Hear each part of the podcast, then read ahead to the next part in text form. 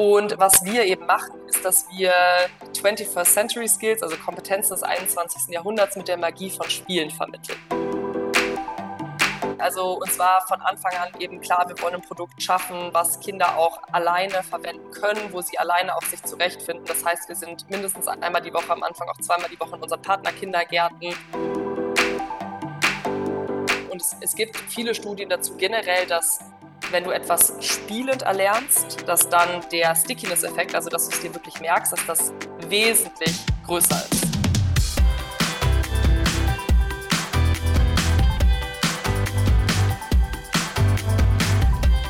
Hallo und herzlich willkommen mal wieder zu einer neuen Folge Tabula Rasa. Es war etwas ruhiger um uns, zugegeben, aber heute haben wir dafür mal wieder eine wahnsinnig spannende Gründerin bei uns zu Gast. Irene Klemm hat vor zwei Jahren Edorino gegründet. Edorino führt Vorschulkinder spielerisch an das digitale Lernen heran. Dafür kombiniert es Hardware, also kleine Spielfiguren, mit einer App auf dem iPad. Mit der Figur Mika zum Beispiel können Kinder in die Welt der Worte eintauchen. Mit Robin das erste Mal etwas über Zahlen lernen und Niki bringt ihnen das erste Englisch bei. Wir sprechen mit Irene darüber, wie ihr früherer Job als Unternehmensberaterin sie in die Bildungswelt geführt hat. Unter anderem nimmt Irene uns mit in die Anfangszeit der Gründung von Edorino. Wir sprechen darüber, wie diese Idee eigentlich entstanden ist und wie genau Produktentwicklung an der Schnittstelle zwischen Software und Hardware, nämlich Spielfiguren, funktioniert. Und natürlich tauchen wir auch genau in diese Frage tief ein, warum die Kombination aus Software und Hardware viele neue Möglichkeiten eröffnet und warum Gaming und Gamification zu wahnsinnig spannenden Lernvehikeln werden können. Der sogenannte Stickiness-Effekt ist hier nur eins von vielen Stichworten. Deswegen genug geredet, wir starten direkt rein in die neue Folge. Viel Spaß mit Irene und Edorino.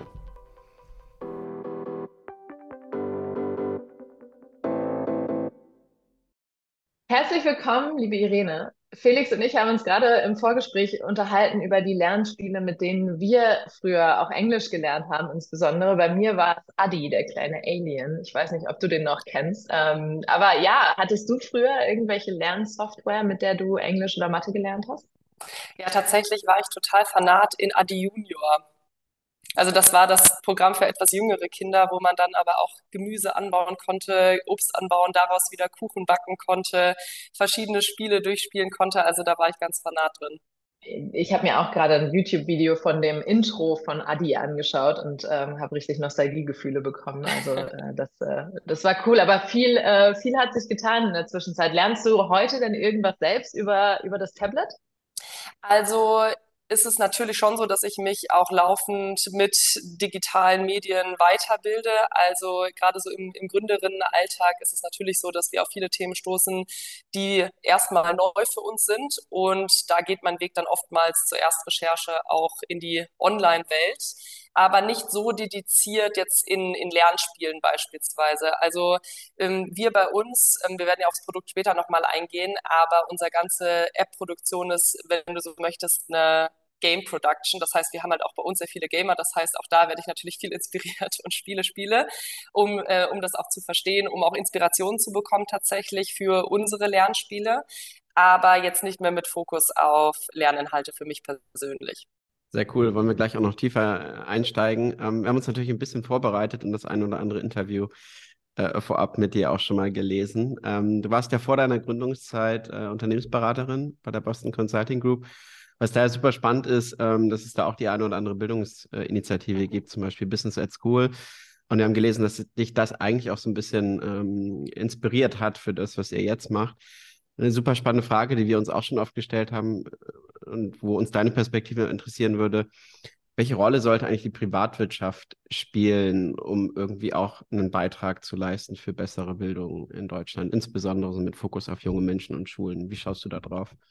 Also wie du gerade auch schon angesprochen hast, gibt es eben Unternehmen wie jetzt Boston Consulting Group, die auch wirklich auf größerer Skalierung in Schulen gehen. Und ähm, bei denen sind ja gerade zwei Initiativen ziemlich prominent. Das eine ist eben Business at School. Also vielleicht auch nochmal für die, für die Hörer, wer die Initiative nicht kennt, das ist im Endeffekt ein, ein Programm, wo man sich als Schülerinnen und Schülerteam zusammenfinden kann, eine Geschäftsidee wirklich entwickelt und eigentlich so durch diese erste Gründungsphase durchläuft Und ich durfte ähm, dieses Jahr auch einmal Jurorin sein an einer Schule und es ist wirklich beeindruckend, was in diesen Teams zustande kommt.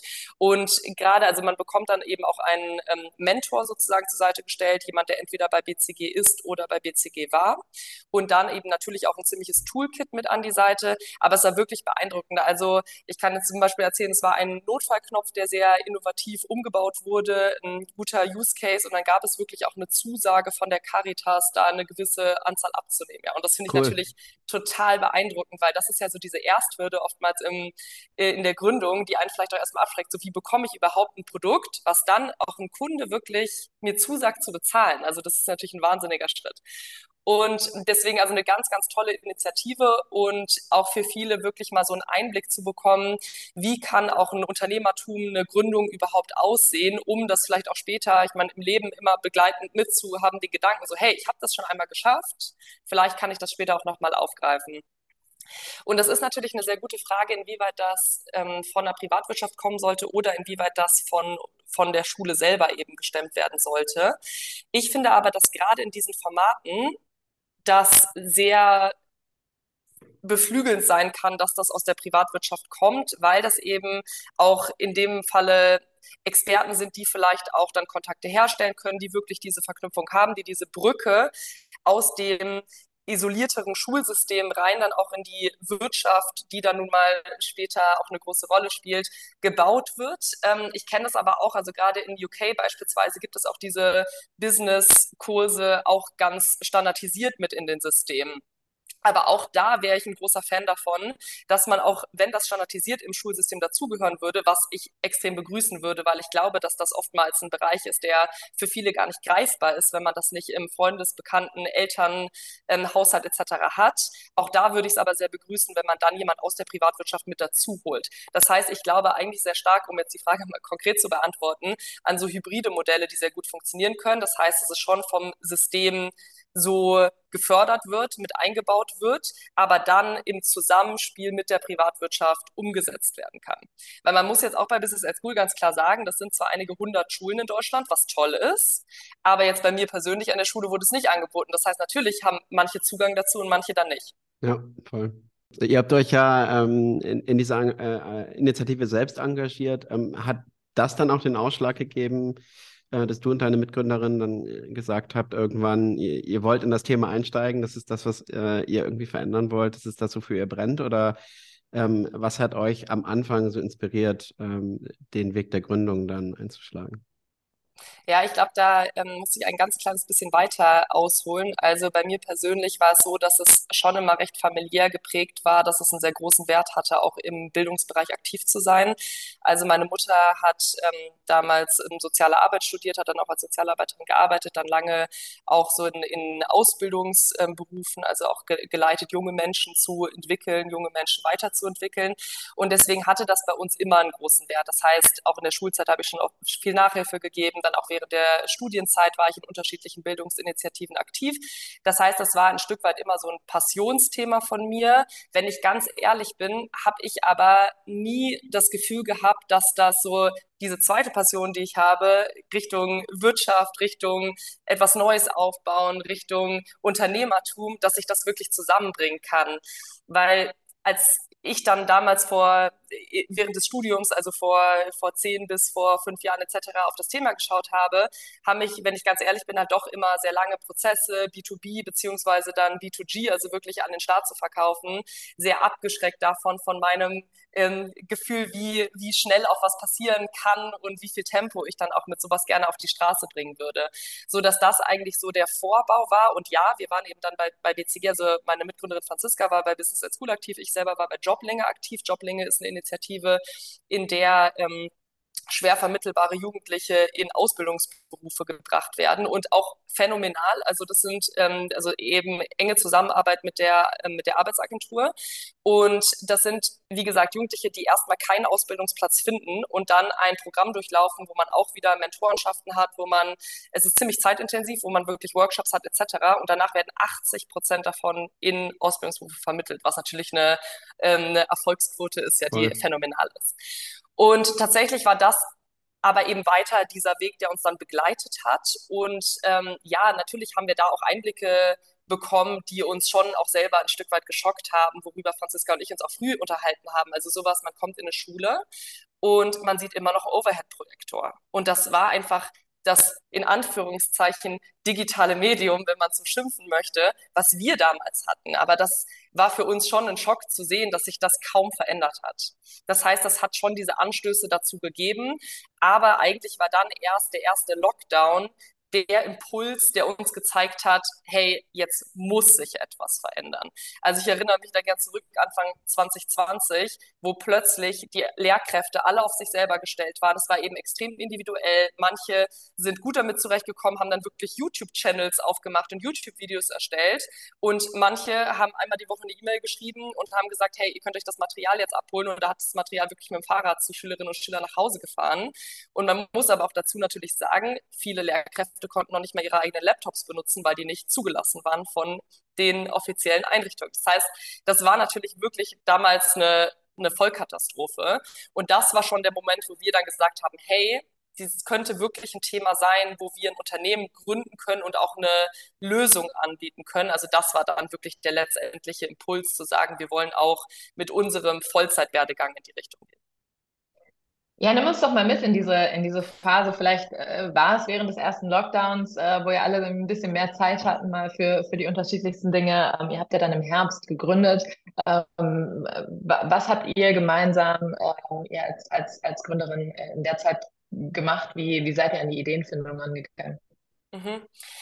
Also, was Franziska und ich gemacht haben eine Zeit lang, ist, dass wir uns ähm, neben unseren Berufen wirklich eigentlich fast jedes Wochenende zusammengesetzt haben und uns ähm, gerade dann den Bildungsbereich angeschaut haben, weil man muss sagen, also wir haben uns generell, da wir beide sehr fasziniert waren von Unternehmertum und ich glaube für uns beide auch ab einem gewissen Punkt feststand, dass wir uns auf jeden Fall selbstständig machen wollen. Irgendwann in unserem professionellen Werdegang war es dann so, dass wir in verschiedene Themenbereiche geschaut haben und an Bildung einfach zu 100 Prozent hängen geblieben sind. Und ich glaube, das ist auch generell immer ein guter Ansatz, wenn man merkt, dass ein Thema einen so beschäftigt, dass man morgens aufwacht und eigentlich nur weiter über das Thema sprechen möchte, sich belesen möchte, reinarbeiten möchte. Das ist wirklich an uns hängen geblieben einfach. Und ähm, dann war für uns aber natürlich die Frage, wir beide haben ja keinen pädagogischen Hintergrund. Das heißt, es war natürlich auch der Punkt, können wir überhaupt eine Lösung anbieten, die ein wirkliches Problem auch löst. Also gibt es einen Platz für uns in dem Bereich. Und was wir dann am Anfang gemacht haben, ist wirklich mal in den Markt sehr strukturiert reinzuhören. Also wir haben wirklich mit hunderten Eltern Umfragen, Experteninterviews ähm, durchgeführt. Wir haben mit ganz vielen Pädagoginnen, Kita-Leitungen, äh, Grundschullehrerinnen gesprochen, mit Kinderpsychologinnen etc. Also wirklich so breit wie möglich. Und das war uns auch ganz wichtig, uns wirklich auch mit Kindern hingesetzt. Also wir haben in verschiedene Haushalte, wo wir dann ähm, Einblicke bekommen durften, sind wir wirklich hingegangen, haben mit den Kindern geschaut, in welchen Altersgruppen sie auch wie mit digitalen Medien interagieren, weil für uns eigentlich feststand, im ersten Lockdown, unsere Lösung muss digital sein. Und haben dann eben relativ schnell gemerkt, dass gerade in diesem Vorschulbereich, bevor Kinder in das offizielle Schulsystem eintreten, ein sehr großes Gap besteht zwischen Kindern, die einfach mit dieser neuen Realität auch davor schon, wenn man ehrlich ist, groß geworden sind. Das heißt, mit zwei, drei, vier Jahren schon ganz intuitiv an Smartphones, an Tablets waren, sehr fasziniert davon waren, was auch irgendwo Sinn macht. Ne? Weil ich glaube, wenn man sich selber anschaut, hat man sein, äh, sein Handy, sein äh, Computer ja auch gefühlt immer dabei. Und auf der anderen Seite aber Eltern, auch junge Eltern, natürlich noch ohne digitale Bildung groß geworden sind. Das heißt eben eine große Unsicherheit auch bestand. Wann sollte ein Kind wirklich in digitale Bildung eintreten? Wie sollte das aussehen? Wie bekomme ich auch eine richtige Selektion von guten Programmen hin, etc. Also wir haben eben gemerkt, dass da gerade so ein großes Gap war und gleichzeitig extremst wenig Lösungen auch am Markt bestanden haben, die wirklich genau diesen ersten Schritt Richtung digitale Bildung ermöglichen und das eben in einem verantwortungsbewussten Weg. Ich weiß nur, als wir damals ähm, äh, auch in der Gründungsrichtung überlegt hatten und dann irgendwie am Ende einen Whiteboard mit, weiß ich nicht, 30 Ideen irgendwie hatten und hoch und runter äh, überlegt haben. Äh, ich habe ein bisschen Déjà-vu gerade, Felix. was ist das, was das meiste Potenzial hat? Hattet ihr noch mehr Ideen, wo ihr mittlerweile nur noch ein bisschen denkt, ey, das wäre auch cool gewesen? Oder war es immer klar, wir kommen natürlich gleich noch genauer zu eurem Produkt, aber dass es irgendwie in diese klare Software-Richtung geht. Bei euch kommt ja auch noch eine physische Komponente dazu, aber Gab es noch so ein paar ganz andere Ansätze, die ihr damals diskutiert hattet, oder war es immer die Richtung, die irgendwie klar war? Mhm. Also was tatsächlich relativ früh für uns klar war, war eben, dass wir einen sehr starken Fokus auf die digitale Komponente legen wollen. Wir haben aber auch gemerkt, gerade dadurch, dass noch eine gewisse Vorsicht auch vor digitalen Medien vor zwei Jahren geherrscht hat, was sich übrigens, kommen wir aber gleich sicherlich auch nochmal zu, auch sehr, sehr stark nochmal über die letzten zwei Jahre geändert hat. Ähm, und da war schon für uns klar, dass wir irgendwo diese Brücke schlagen wollen aus der analogen in die digitale Welt. Wie genau das aber aussieht und auch für welche Altersgruppe das genau ähm, richtig ist etc., das war von, für uns von Anfang an noch nicht, ähm, noch nicht ganz klar. Was wir auch recht früh ähm, gesehen haben, was uns sehr fasziniert war, war dieses Lernen durch Spielen, also dieses Learning through Play, also wirklich ein Produkt zu schaffen, dadurch, dass es ja dann sehr junge Kinder sind und alles wirklich auf intrinsischer Motivation aufbaut. Also das ist ja ein, ein, herrliches Alter. Du hast keine Notensysteme, du hast kein festes Curriculum. Eigentlich darfst du ja ganz frei wirklich die Welt erstmal explorieren und erstmal schauen, was wirklich deine Interessen sind. Und gerade dieser Wunsch zu lernen ist ja auch bei ganz vielen Kindern sehr früh wirklich intrinsisch verankert. Das heißt, wir haben halt so gesehen, dass diese große Spielkomponente mit einbauen zu können, dass das eben auch gut funktioniert. Wir hatten beispielsweise einmal auch überlegt, ob wir so eine Art wie so ein Roleplay, also digital geleitet in der echten Welt was auszuführen, also wie so ein Treasure Hunt eigentlich war das. In so eine Richtung hatten wir mal gedacht, ähm, aber das war dann eigentlich ein, ein Prozess, der schon immer in eine ähnliche Richtung ging. Das heißt, es war jetzt nicht für uns zwischen Early Childhood Education und Lifelong Learning beispielsweise. Also da haben wir uns ziemlich schnell auf die Kinder spezialisiert. Dann lass uns doch jetzt mal, ähm, wir haben schon ja viele, viele Elemente jetzt gehört zu Edurino, ähm, aber erzähl uns doch mal, wie funktioniert Edurino genau? Was ist das Konzept? Sehr gerne. Also im Endeffekt ist unser Ziel mit Edurino der digitale Begleiter für Kinder und Eltern zu werden. Und was wir eben machen, ist, dass wir 21st Century Skills, also Kompetenzen des 21. Jahrhunderts mit der Magie von Spielen vermitteln. Und ganz konkret haben wir eben entwickelt eine hybride Lern-App, die mit echten Figuren und einem ergonomischen Eingabestift funktioniert. Also für die Kinder eben ganz wichtig ist diese gesamte Erfahrung mit Edurino eine reine spielerische Erfahrung. Ganz praktisch setzen sie unsere Figuren auf ein Smartphone oder Tablet auf und öffnen damit digitale Spiel- und Lernwelten. Und was wir eben jetzt schon für Produkte haben, ist auf der einen Seite Mika, ist eine Füchsin, die für Lesen und Schreiben die Welt öffnet. Robin, Zahlen und Mengen, ist eine Waschbärin, für ähm, genau die, die Welt der Zahlen und Mengen öffnet und Niki für erstes Englisch, ist so ein kleiner äh, Vogel. Und wir haben eben in dieser gesamten Recherche aber auch gemerkt, dass gerade diese Stifthaltung ein Riesenthema ist. Und eigentlich ist es auch recht unintuitiv, dass Kinder irgendwas mit ihrem Finger am Tablet machen, kommen dann in die Schule und bekommen erstmal einen Stift in die Hand gedrückt. Und auch ähm, Gehirnsynapsen werden anders verbunden, ob du Dinge mit dem Stift lernst oder ob du es mit dem Finger machst. Das heißt, gerade auch dieser Stift, um wirklich eine ganz ähm, unverkrampfte Stifthaltung zu üben, ganz spielerisch auch Schwungübungen etc., ist auch ein großer Teil des Konzeptes. Wo dann aber natürlich die Intelligenz des Produktes liegt, ist im digitalen Bereich. Also die Lernspiele sind adaptiv, passen sich auch an die Kinder an. Ähm, das sind sehr, sehr geschichtsbasierte Missionen und eben für die Kinder wirklich ein Spielerlebnis. Und für Eltern, also die zweite Komponente, weil die Kinder sind ja unsere Nutzer, die Eltern unsere Kunden nach einer strengen Definition. Für Eltern haben wir eben einen dedizierten Elternbereich, wo sie auch die Bildschirmzeit einstellen können. Das heißt, sie können auch sagen, 20 äh, Minuten Spielzeit, das ist so ungefähr die, die Zeit, die wir empfehlen. Und nach 20 Minuten sagt dann auch die App selber, hey, das hat Spaß gemacht, jetzt noch ein Spiel und dann geht es aus und dann geht es auch wirklich aus. Sie hat auch eine Riesenhilfe, um digitale Medien zu Hause einzusetzen. Und Eltern bekommen zugleich aber auch Einblicke, was die Kinder gelernt haben, wo sie gerade in der App stehen, ähm, Expertentipps etc. Das heißt, da wirklich auf beide Parteien sehr stark einzugehen. Kannst du uns auch ein bisschen mit in, in, in, die Produktentwicklung nehmen bei euch? Äh, weil das stelle ich mir super cool vor. Ihr habt natürlich einerseits diese technische Komponente, wo es dann ja wirklich so ein bisschen auch um das, äh, um einen spielerischen Ansatz von Software irgendwie geht. Und dann habt ihr auf der anderen Seite echte Figuren mit wahrscheinlich auch irgendwie kleinen, echten Hintergrundgeschichten. Wer werkelt da woran bei euch am Hintergrund? Wie wird das Ganze dann irgendwie entwickelt? Ähm, äh, super interessant, dieser Mix aus digitaler und physischer Komponente, so für die Produktentwicklung, finde ich.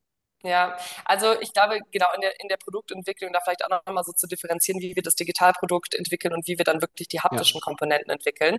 Also ein Digitalprodukt startet immer alles mit dem pädagogischen Konzept, also wirklich mit der Festlegung der Lernreise. Wenn man jetzt mal Mika mit erstes Lesen und Schreiben nimmt, dann haben wir wirklich festgelegt, gemeinsam mit Expertinnen und Pädagoginnen, dass wir ähm, erst die, die Worte im Ganzen quasi betrachten, also Reime, lange und kurze Wörter und dann wirklich im, im engeren Sinne auftrennen Richtung Silben, Anlaute, Buchstaben, also dass so wirklich so eine feste Reise entsteht. Und wo wir dann aber auch die Haupt-Value ähm, Creation bei uns sehen, ist diese Übersetzung aus diesen pädagogischen Konzepten dann wirklich auch in die Spieltypen und Spielkonzepte, was dann Game Designer machen bei uns, in sehr enger Zusammenarbeit eben mit den Pädagoginnen und Experten.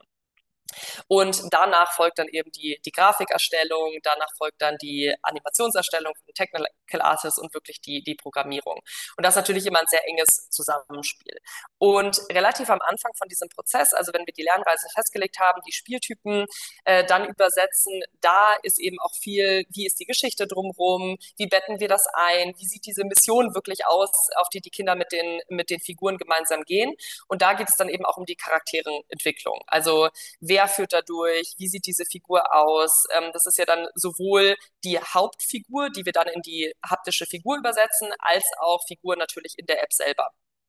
Und dann, äh, genau, und dann quasi kleine Abzweigung jetzt, wie dann die Figurenentwicklung wirklich passiert. Also ähm, als erster Schritt eben diese Charakterentwicklung, das macht bei uns die, unsere Artdirektorin, die dann eben wirklich auf 2D erstmal auf Zeichnung auch überhaupt ähm, Entwürfe macht, wir dann gemeinsam besprechen, welche Charakterzüge könnten auch zu einer Episode passen, wie soll diese Figur aussehen, ähm, was passt dann auch zu, zu den Lerninhalten? Und dann wird das ähm, ja auch von unserer Artdirektorin auf verschiedene Perspektiven gesetzt und das dann von einem 3D-Artist, der aber direkt an der Produktion angesiedelt ist, in das Modell dann übersetzt.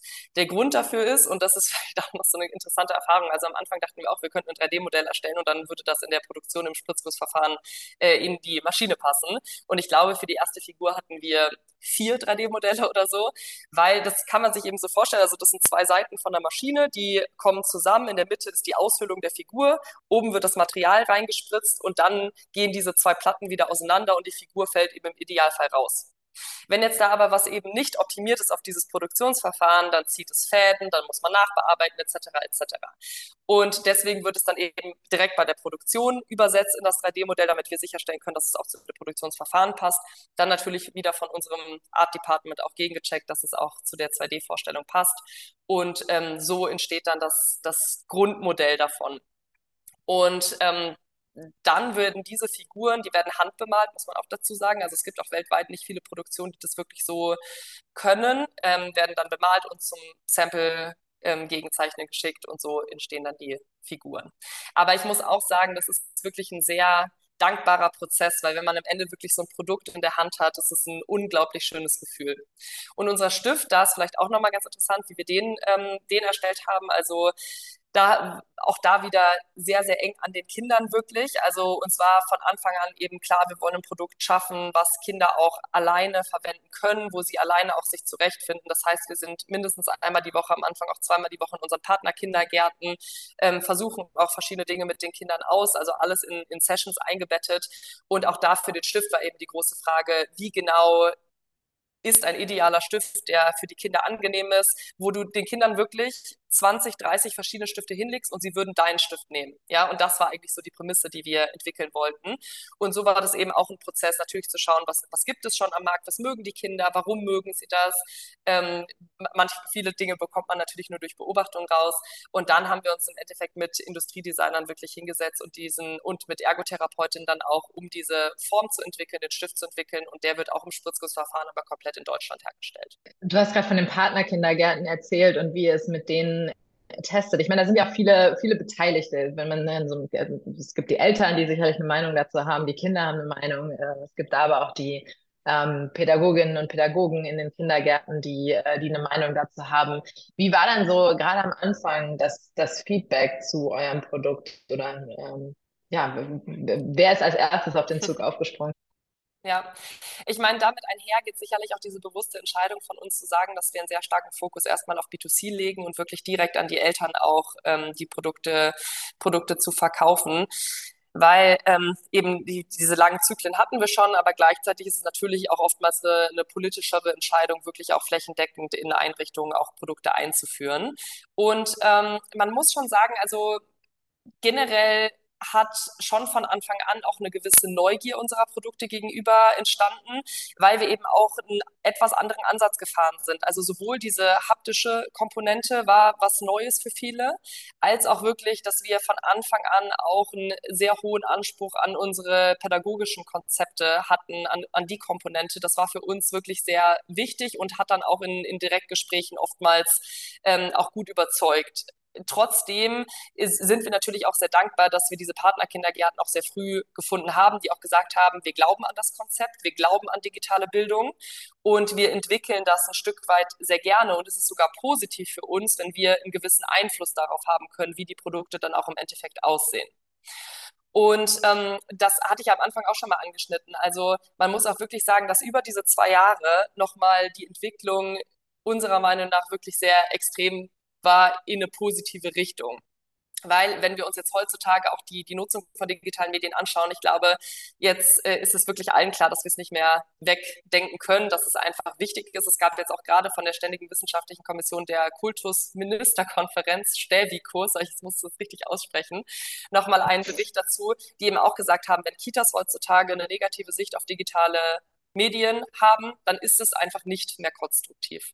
Und das ist für mich einfach so eine klare Aussage. Ich meine, endlich, ja, 2022. Und dann diese große Frage, und das ist auch immer so dieses Fragezeichen, was bei vielen noch herrscht, aber was wir eben durch, durch Gespräche, durch gute Darstellung der Produkte eben sehr schnell auch lösen können, ist diese Frage, wie werden digitale Medien eingesetzt? Weil im Endeffekt ist ein Tablet oder ein Smartphone ein Tool. Und was ich dann damit mache, das ist im Endeffekt entscheidend, wie sinnvoll es auch in die Bildung eben einzubauen ist. Also ob ich damit jetzt passiv Videos konsumiere oder ob ich eben wie bei uns wirklich einen aktiven Teil damit habe. Also das ist wirklich ja mein Vermittlungstool. Ja, das schafft diese Welten, das schafft diese Missionen. Und das ist eben ein gigantischer Unterschied. Das heißt, wir würden uns auch niemals irgendwie kategorisieren mit YouTube, wo man nur Videos schaut, sondern es ist ein komplett anderer Anwendungsfall. Und sobald man das eben vermittelt, macht es auch für die breite Menge wirklich Sinn und das sowohl bei den Eltern als auch im, im äh, Einrichtungsbereich.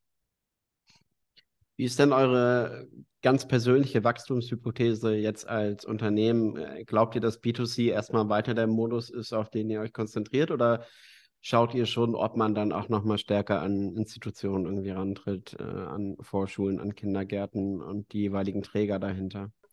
Also für uns ist das so eine, eine Frage, ich glaube, das ist immer so ein bisschen aus Fokus und ähm, größerer Vision, weil wir eben schon sehen, dass gerade im, bei Eltern das Produkt extrem gut angenommen wird. Und dann ist halt immer die Frage, wie viele Kinder kann ich wirklich mit einem Produkt auch erreichen? Und im B2C-Bereich haben wir jetzt Tausende über Tausende Kinder schon erreicht.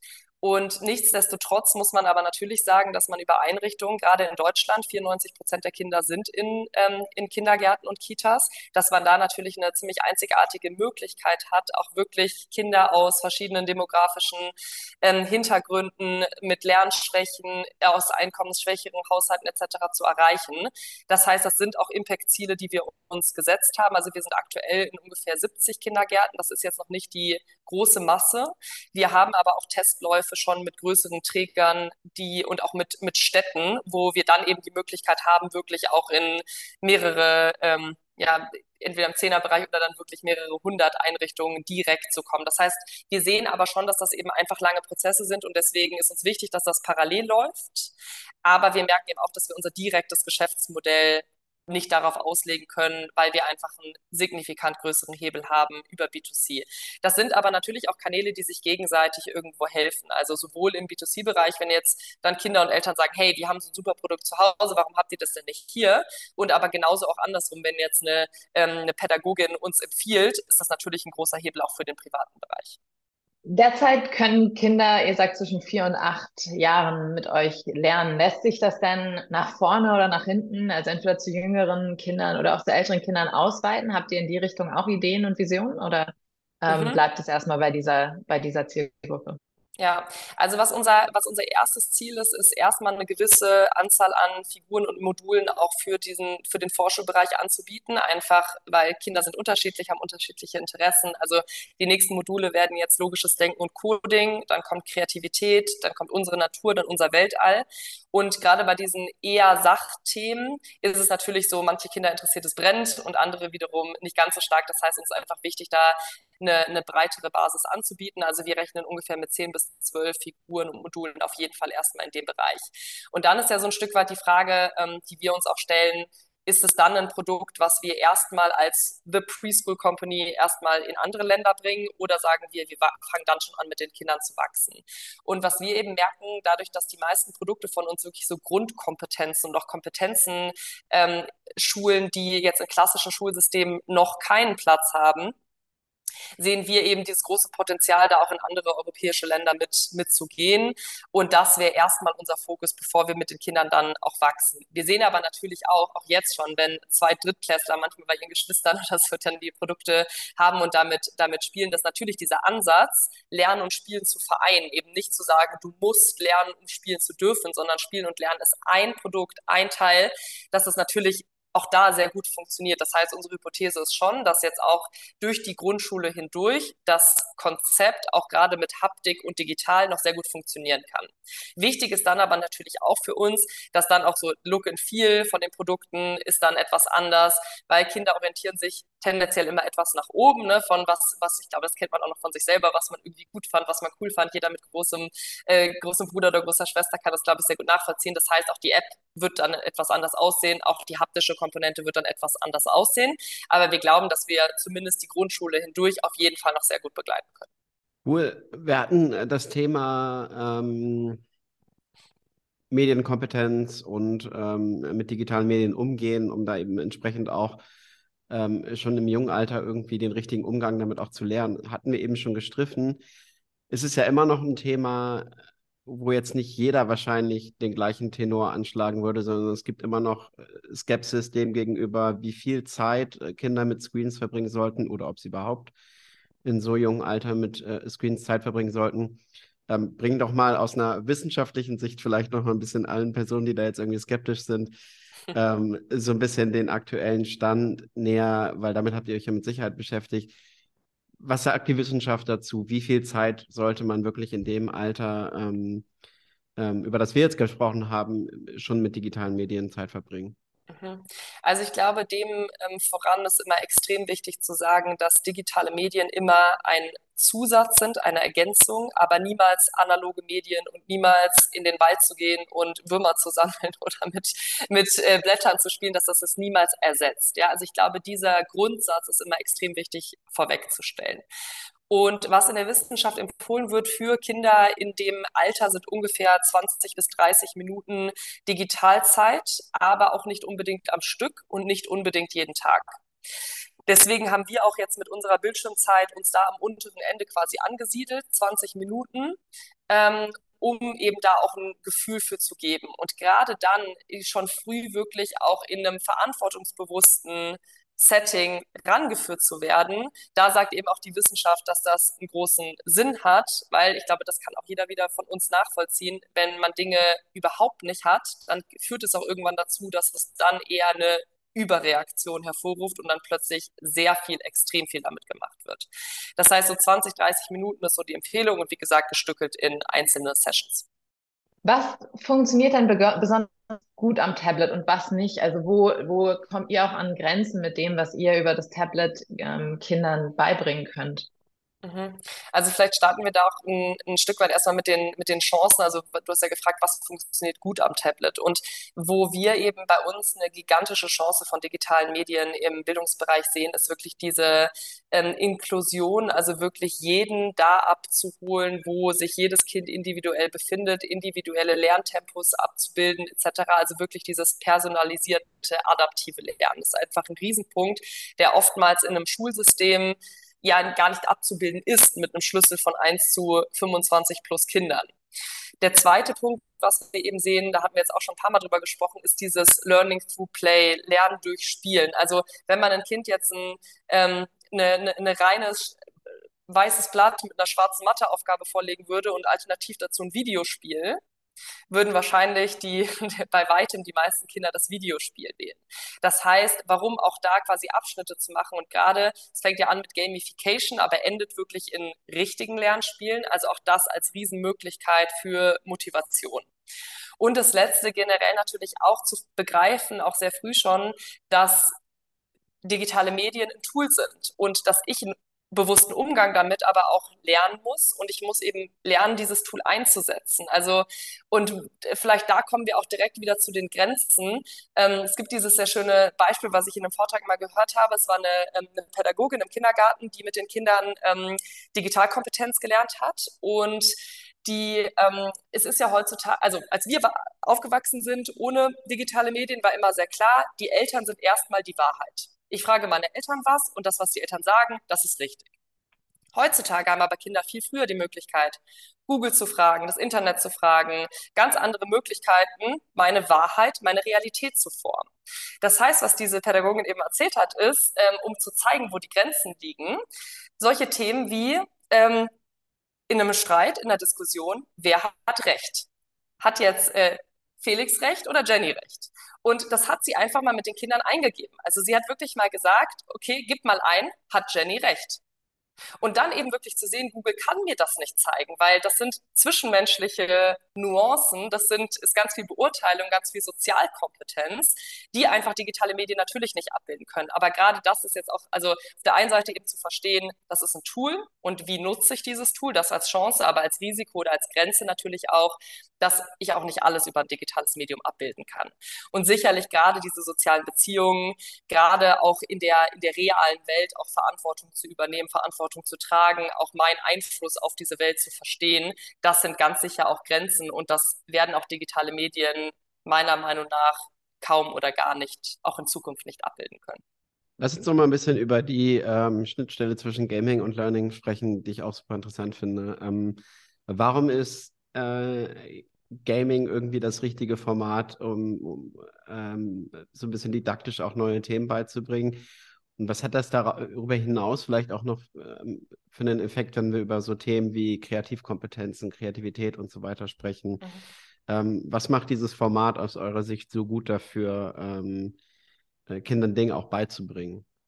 Ja, also ich glaube, was, was auch da nochmal ganz, ganz wichtig als Grundsatz ist, wenn ich jetzt etwas rein analoges in eine digitale Welt übertrage, also quasi digitalisiere, das geht auch für Spiele, dann hat Digitalisierung per se erstmal keinen wirklichen Mehrwert. Also ob ich jetzt quasi ähm, zwei Puzzlestücke rein zusammenstecke in der digitalen oder analogen Welt, hat erstmal jetzt keinen großen Mehrwert. Was dann aber, und es, es gibt viele Studien dazu generell, dass wenn du etwas spielend erlernst, dass dann der Stickiness-Effekt, also dass du es dir wirklich merkst, dass das wesentlich größer ist.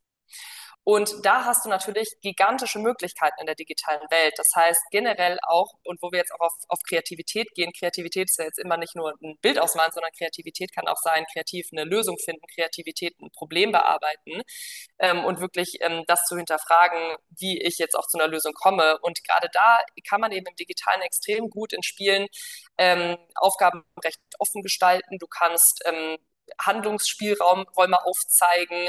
Du kannst auch ähm, unterschwellig Dinge vermitteln, die in der analogen Welt viel schwieriger sind. Also wenn ich jetzt unser Konzept anschaue, eine Aufgabe ist immer entweder richtig gelöst oder noch nicht richtig gelöst. Also du hast jetzt kein Falsch in dem Fall oder fällst durch oder so. Es ist jetzt nicht, als ob ich was Falsches hingeschrieben habe, ich muss es wieder wegradieren und dann neu schreiben, um es richtig zu haben.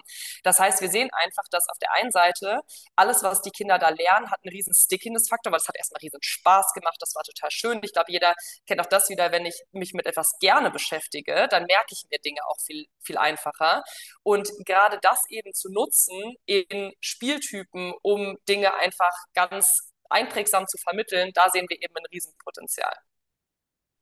Das ist ja auch so, wenn man mit Erwachsenen spricht. Also viele setzen sich nicht mit einem Buch hin und lernen eine Sprache oder so. Ähm, aber wenn man ein Duolingo auf dem Handy hat und mal eben die fünf Minuten in der Bahn oder, ähm, oder zwischendurch ähm, zum Abschalten fast zu nutzen, um eine Sprache zu lernen. Es macht einfach mehr Spaß und es lässt sich dadurch ja auch einfacher so in den Alltag integrieren. Genau, Gamification ist ja auch ein Riesenpunkt bei bei Erwachsenen Programmen. Aber genau, ich glaube, dass trotzdem immer wichtig nochmal diese Differenzierung zwischen Gamification und Gamification sind für mich solche Dinge wie, ähm, wie so ein Daily Streak. Wenn du jeden Tag mhm. zurückkommst, mhm. dann bekommst du was. Oder ähm, Leadership Boards, dass ich mich vergleichen kann mit anderen. Das ist irgendwo eine Gamification. Und bei uns war es eben wichtig, gerade bei so jungen Kindern, dass es wirkliche Spiele sind, dass es richtige Games sind, dass du im Endeffekt den Lernen halt wirklich durch das Spiel vermittelt bekommst. Und von solchen Dingen wie Coin Systems oder Leadership Boards, da sehen wir auch ganz bewusst ab.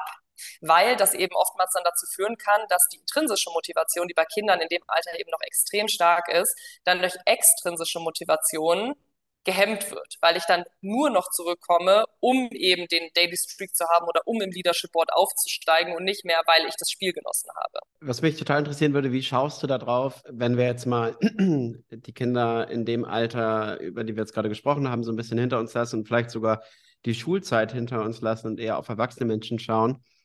Ähm, glaubst du, dass das Thema Gaming da ähnlich als Format irgendwie genutzt werden kann. Natürlich ein bisschen mit einer anderen, mit, mit anderen Spiellogiken dahinter, aber grundsätzlich als Medium und ähm, kennst du vielleicht sogar ein paar coole Beispiele, wo genau das schon funktioniert, wenn wir nicht mehr über Kinder, sondern über Erwachsene sprechen? Also ich glaube, dass generell diese spielerische Komponente immer gut funktionieren kann. Und ich ähm, weiß nicht, ob ihr sowas vielleicht bei euch im Studium auch mal hattet, aber ich habe auch öfter mal so Planspiele, glaube ich, ist das, ist das deutsche Wort dafür, gemacht, wo man mal überlegt hat, wo man wirklich in, irgendwie unterschiedlich, ich hatte das einmal in so einem Change Management Kurs und dann hatte ich das in der, im Auslandssemester nochmal, wo wir dann wirklich so international irgendwie eine Firma aufbauen mussten und du triffst einfach Entscheidungen und dann spuckt dir das Programm automatisch auf, was dann passiert, welche Zusammenhänge dadurch getriggert werden, etc. Also das ist eigentlich so ein riesen Workshop-Format, was aber in extrem Spiele spielerisches Format gepa gepackt wird.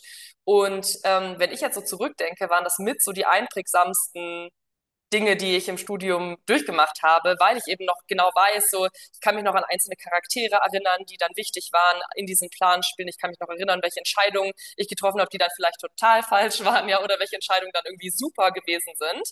Und ich glaube, dass das einfach ein ganz klares Zeichen dafür ist, dass wir auch da weiter motivieren können und wahrscheinlich auch in Zukunft der Trend dahin geht.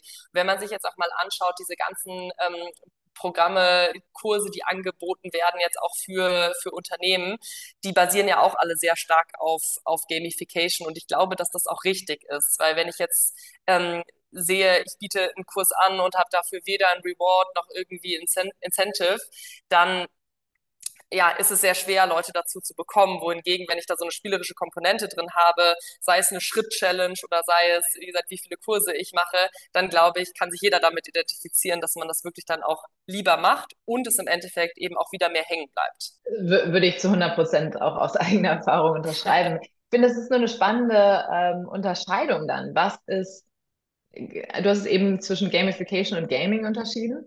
Ähm, äh, am Ende, äh, jetzt sagst du auch wieder Be Competition und, und ein Incentive, äh, am Ende gewinnen, ja, da, darum, darum geht es ja dann auch oft. Das, warum haben wir da so Spaß an so Planspielen in der Uni? Ja. Klar, wir wollen, dass unser Team gewinnt.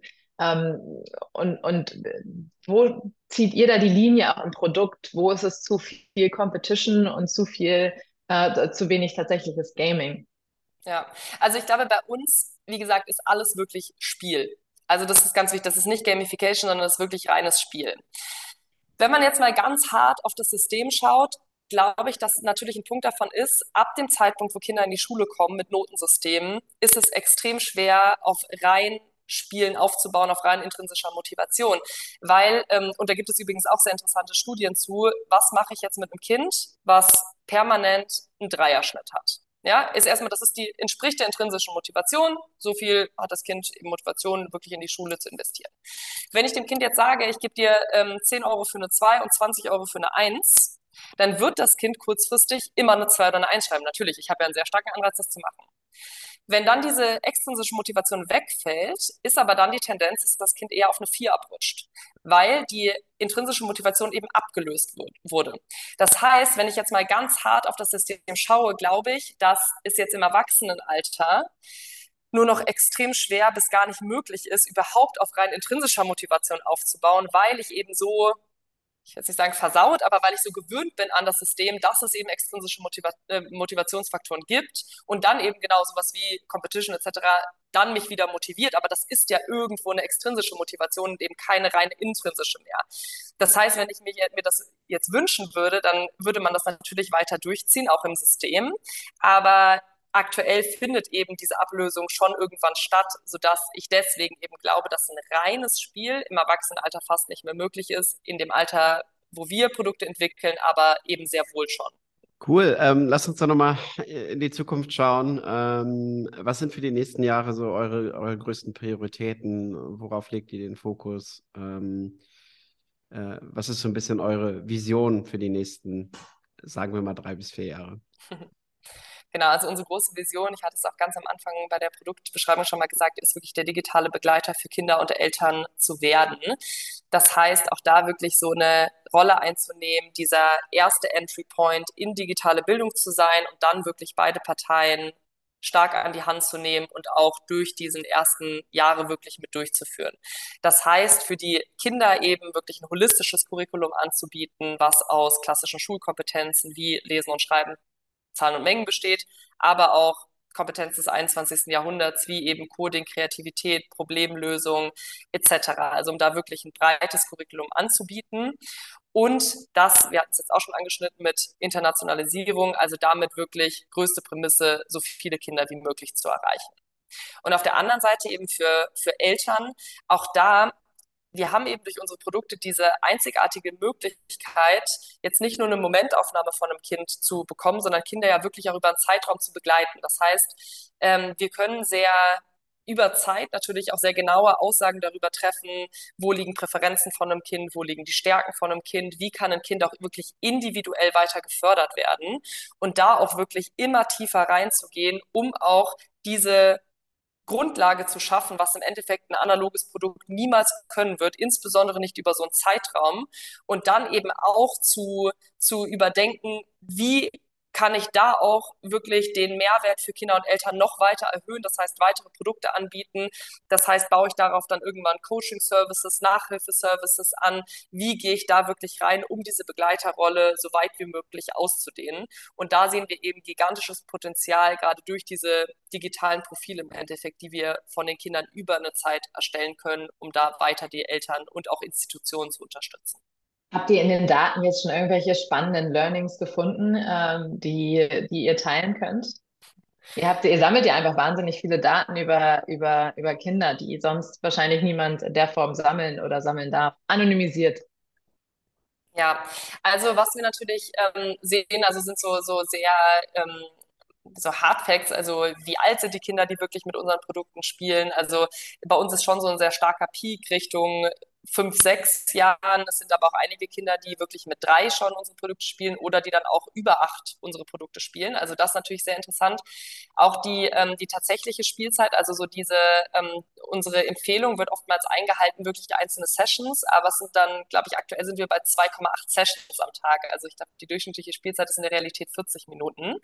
Ähm, auch das ist natürlich sehr spannend und von den, ähm, von wirklich so den, den Lernfaktoren an sich, bin ich immer noch etwas vorsichtig, zu früh auch ähm, Konklusionen zu, zu ziehen. Also wir sehen natürlich auch, welche Spiele sehr gut angenommen werden. Wir sehen auch, wie sich gewisse Verhaltensweisen über Zeit entwickeln. Also wenn ein Kind beispielsweise am, am ersten Mal von einem Spiel, wo jetzt eine Schwungübung vorkommt, noch oft an den Rand geraten ist, oftmals es ausgelöst hat, den Stift abgesetzt hat, lange gebraucht hat, dass sich diese Kinder natürlich auch über Zeit dann verbessern, was ein sehr schöner, ähm, sehr schöne Indikation ist.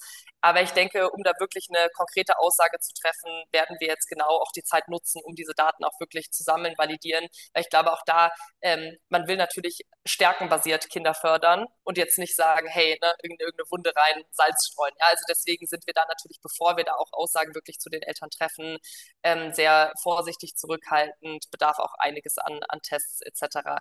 Und ähm, was, was wir vielleicht schon noch teilen können, was natürlich auch interessant ist, so welche Spiele werden viel gespielt, ähm, was mögen die Kinder auch und was lernen sie dann auch dadurch natürlich vermehrt. Und welches, welches eurer Spiele ist derzeit so am erfolgreichsten? Was kommt am besten an bei den Kindern?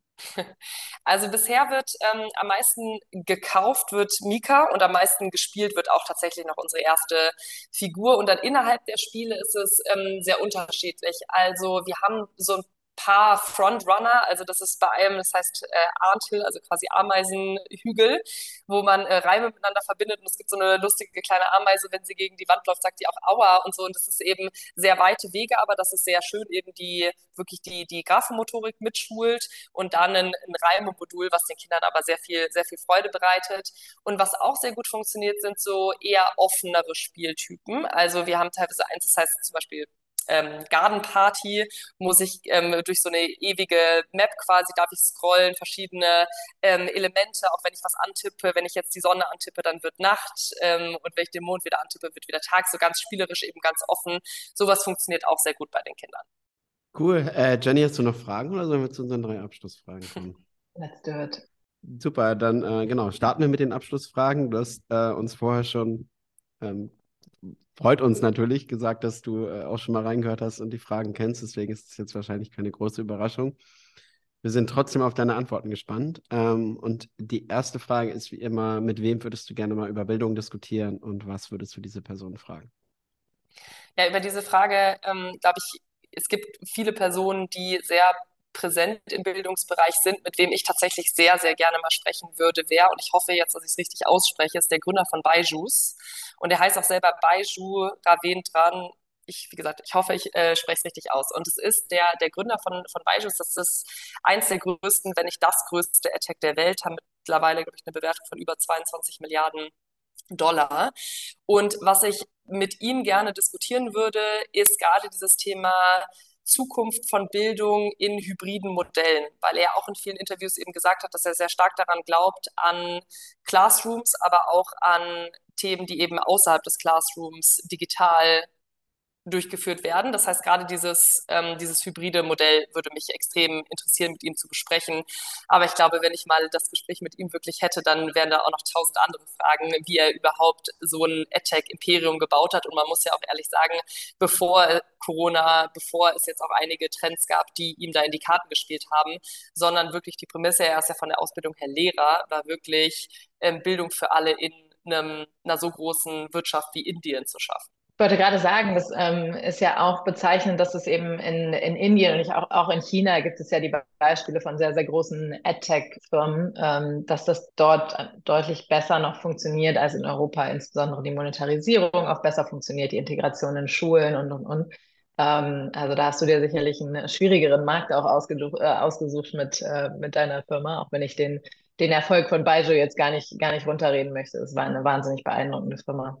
Ja, vielleicht dazu ein, ein kleiner Zusatz noch. Ich glaube einfach, dass historisch sehr viel Vertrauen natürlich in die europäischen Schulsysteme geherrscht haben. Also wenn wir jetzt in, in Deutschland haben ganz viele auch wirklich zu 100 Prozent auf das System vertraut, wohingegen in Indien, in China, aber auch in den USA ähm, das ganze Thema Homeschooling etc. halt viel präsenter ist und auch war schon vor Corona, gerade weil die öffentlichen Systeme das eben nicht abdecken konnten und auch wesentlich weniger Vertrauen geherrscht hat. Ja, und das ist ja eigentlich was, was wir nur gut gutheißen können. Also es ist ja super, dass wir dieses Vertrauen haben und ähm, dass die Schulsysteme gut genug sind, um da eben ähm, für die, die, die allermeisten Schülerinnen und Schüler eine gute Option zu bieten. Und auch, dass es, was es ja auch bedeutet, ist, dass es eben auch ähm, keine, also einigermaßen Equality schafft, um äh, ähm, dadurch, dass du eben nicht privat Geld ausgeben musst für deine Kinder, damit die zur Schule gehen können oder damit sie in eine, in eine sinnvolle, ähm, ausreichend gute Schule gehen können. Ähm, und trotzdem hindert es uns, glaube ich, auch bei den Innovationen. Ja, absolut, würde ich dir auf jeden Fall zustimmen. Aber jetzt sind wir, sind, sind wir ein bisschen abgedriftet ähm, hin zu unserer zweiten Abschlussfrage. Was möchtest du denn in deinem Leben noch lernen? Ja, also ich glaube, das Schöne ist, dass wir unser Leben lang wirklich leben dürfen. Und deswegen würde ich es im Endeffekt auch nicht an einem Skill oder an einer Fähigkeit wirklich festmachen.